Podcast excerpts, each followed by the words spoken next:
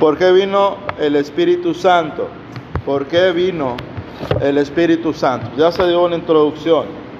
Vamos a hacer solamente una síntesis. Verdad central, el Espíritu Santo nos habilita para vivir para Cristo, lo que hemos estado diciendo en los cursos del martes, y dar a conocer el Evangelio al mundo.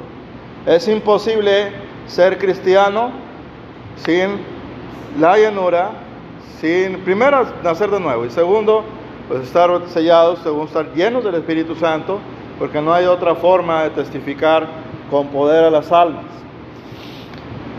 Versículo clave, San Juan 15, 26. Pero cuando venga el consolador, a quien yo os enviaré del Padre, el Espíritu de verdad, el cual procede del Padre, Él dará testimonio acerca de mí. Cuando una persona habla y que es, es evidentemente el Espíritu Santo en su vida, pues aquí está la clave.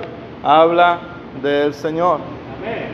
No habla de riquezas, no habla de doctrinas que puedan a uno justificar la carne y autoengañarnos a uno mismo, sino que habla de Jesús. Y habla con entusiasmo, habla con gozo, con alegría. Y las personas vienen a Cristo, aunque esta persona no tenga tanta preparación teológica, ¿verdad? Pero tiene al Espíritu Santo. El Espíritu Santo nos habla a nosotros a través de su palabra. Si usted lee su Biblia, el Espíritu Santo va a traer versículos a su vida cuando quiere decir algo usted o a mí, o cuando le quiere decir a alguien a otro. Dios habla primordialmente en su Biblia, en su palabra. También nos habla en sueños, en visiones y en audible. Pero todos tenemos la dicha de que nos hable en su palabra. Y a través de eso podemos discernir las voces espirituales en el mundo obviamente, este, de esta naturaleza, porque no todas las voces en el mundo espiritual son de Dios. Está la voz del diablo, la voz de la carne, la voz de los demonios. Entonces, cuando le digan, vengo a decirte parte del Señor, no caigan en arrogancia espiritual, no somos los únicos. Dios tiene mucho pueblo tan solo aquí en Nuevo Laredo. Pero si tengan cuidado, ¿quién le está hablando? ¿Verdad? Guíese por el Espíritu Santo. Lea su Biblia, memorice versículos y van a ver que esa va a ser una dicha bastante hermosa en nuestro corazón. Me gustó el Salmo 40, 17, ustedes ya lo conocen.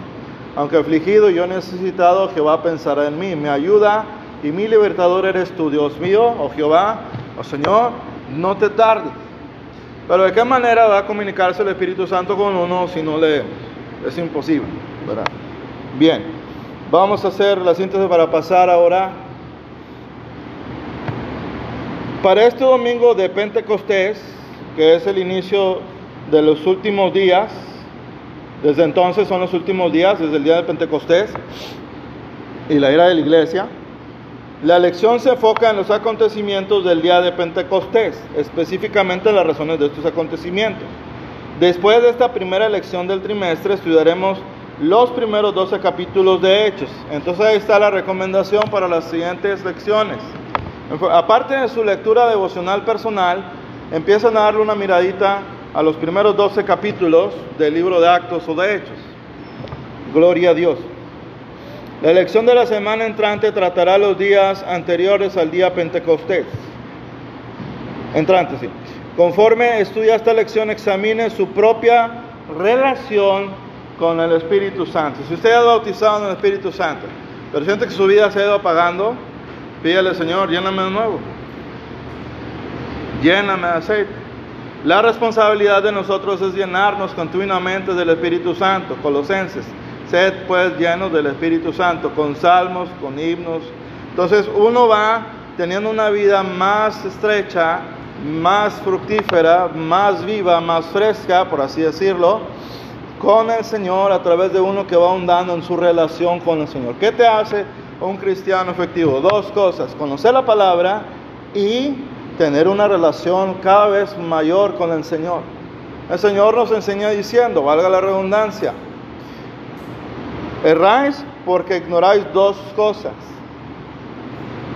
El poder de Dios bueno, este, el orden, las escrituras y el poder de Dios. No se pueden separar las dos cosas. La Biblia nos revela quién es Dios. La Biblia nos revela que es quién es el Espíritu Santo, no qué es, quién es el Espíritu Santo. Entonces, yo debo de partir de aquí para de aquí yo conocer. Dios quiere que en su palabra nosotros tengamos experiencia continua con Él, en todos los temas que Él nos pone en su palabra.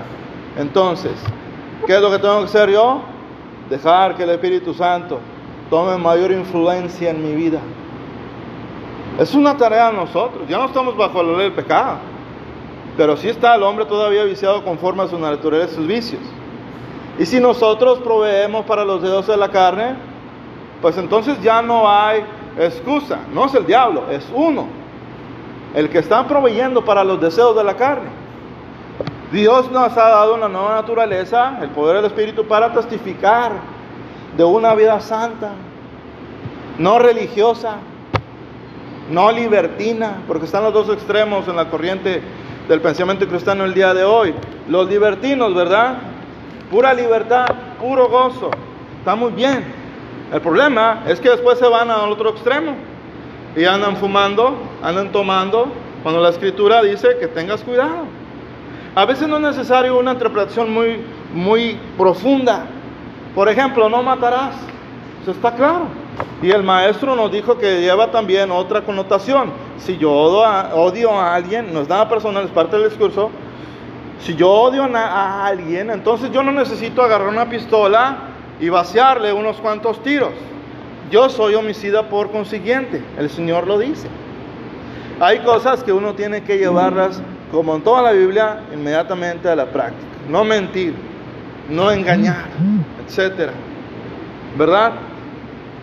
Entonces, ese es el reto de los pastores, de todos los cristianos, no importa, tengan llamado general o no. Ese es el reto, ser. Vaya, ¿verdad? Dijo, Señor, ¿para qué quieres más con eso? Señor, ¿por qué no nos revelas más cosas? ¿Y para qué quieres más? Primero, veas esto y luego sigue otra cosa.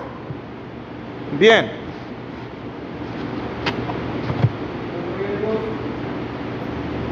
Si no ha experimentado el bautismo en el Espíritu Santo, este sería el momento perfecto para buscar a Dios y pedirle perdón. ¿Qué sigue después de haber nacido de nuevo? Evidentemente se ha nacido de nuevo en el hombre o la mujer, en lo que usted guste pensar. ¿Qué sigue inmediatamente? Pues esto.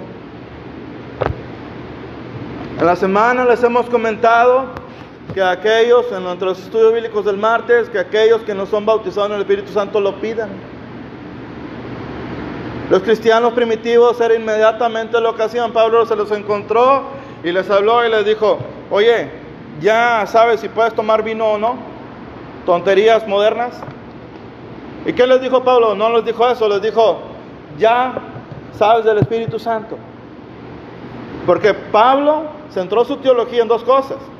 En Cristo crucificado y resucitado. Y después hablaba del Espíritu Santo. Claro, los temas son manifiestos, ¿verdad? pero la mente y lo que viene a colación son estas dos cosas. Cuando usted tiene el bautismo del Espíritu Santo, yo tenía un montón de temores. Yo no podía escuchar la palabra enemigo porque me daba miedo. Yo no podía escuchar a un endemoniado porque quería correr. yo no podía, este, venía el diablo a atacarme y hacía lo que quería. Por eso hay muchos cristianos temerosos el día de hoy. Le tienen miedo a la noche, a pasar debajo de la escalera. ¿Es Cristo tu Salvador o no lo es? ¿Eres de Dios o no lo es? Muy sencillo. ¿Eres obediente o no lo es?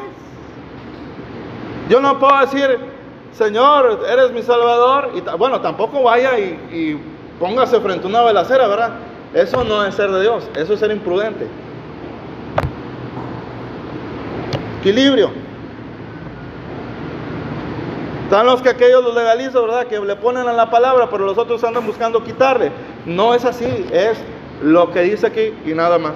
Sin ponerle, sin quitarle. ¿Qué tiene que ver esto con el Espíritu Santo? Pues que si no hacemos lo que Él nos manda escrito, pues no va a trabajar mucho. Él ya está en usted. Él ya está en usted. El problema de la iglesia a nivel mundial, no solamente esta iglesia, es buscarlo, querer.